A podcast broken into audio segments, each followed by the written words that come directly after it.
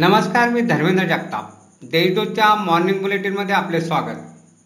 आज वीस ऑक्टोबर पाहूया धुळे जिल्ह्यातील काही ठळक घडामोडी. धुळ्यातील सुभाषचंद्र बोस हाऊसिंग सोसायटीत सेवानिवृत्त शिक्षकाचे घर चोरट्यांनी फोडले.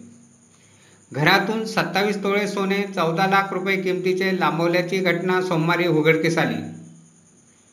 शिरपूर तालुक्यातील बोराडीसह परिसराला मध्यरात्री वादळी वाऱ्यासह पावसाने झोडपून काढले. यात कापूस बाजरी मका सोयाबीन या पिकाचे लाखोचे नुकसान झाले आहे.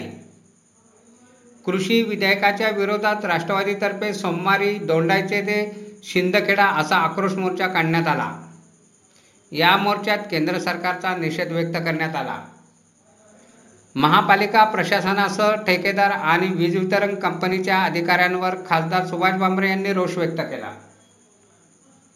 प्रशासनाकडून अपेक्षित उत्तरं मिळत नाही प्रशासनावर पकड नाही असे आयुक्तांना सोमवारी महापालिकेत घेण्यात आलेल्या आढावा बैठकीत खासदार सुभाष भामरे यांनी सुनावले.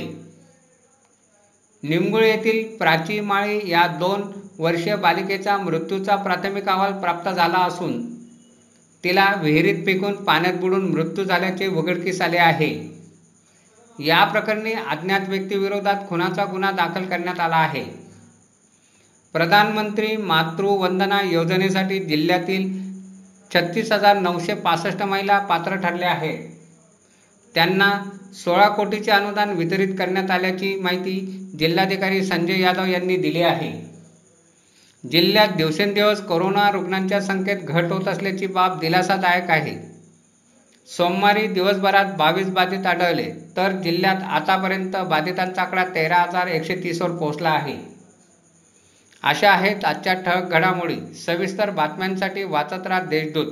आणि ताज्या बातम्यांसाठी भेट द्या W W W dot Deshdoot dot com या संकेतस्थळाला. धन्यवाद.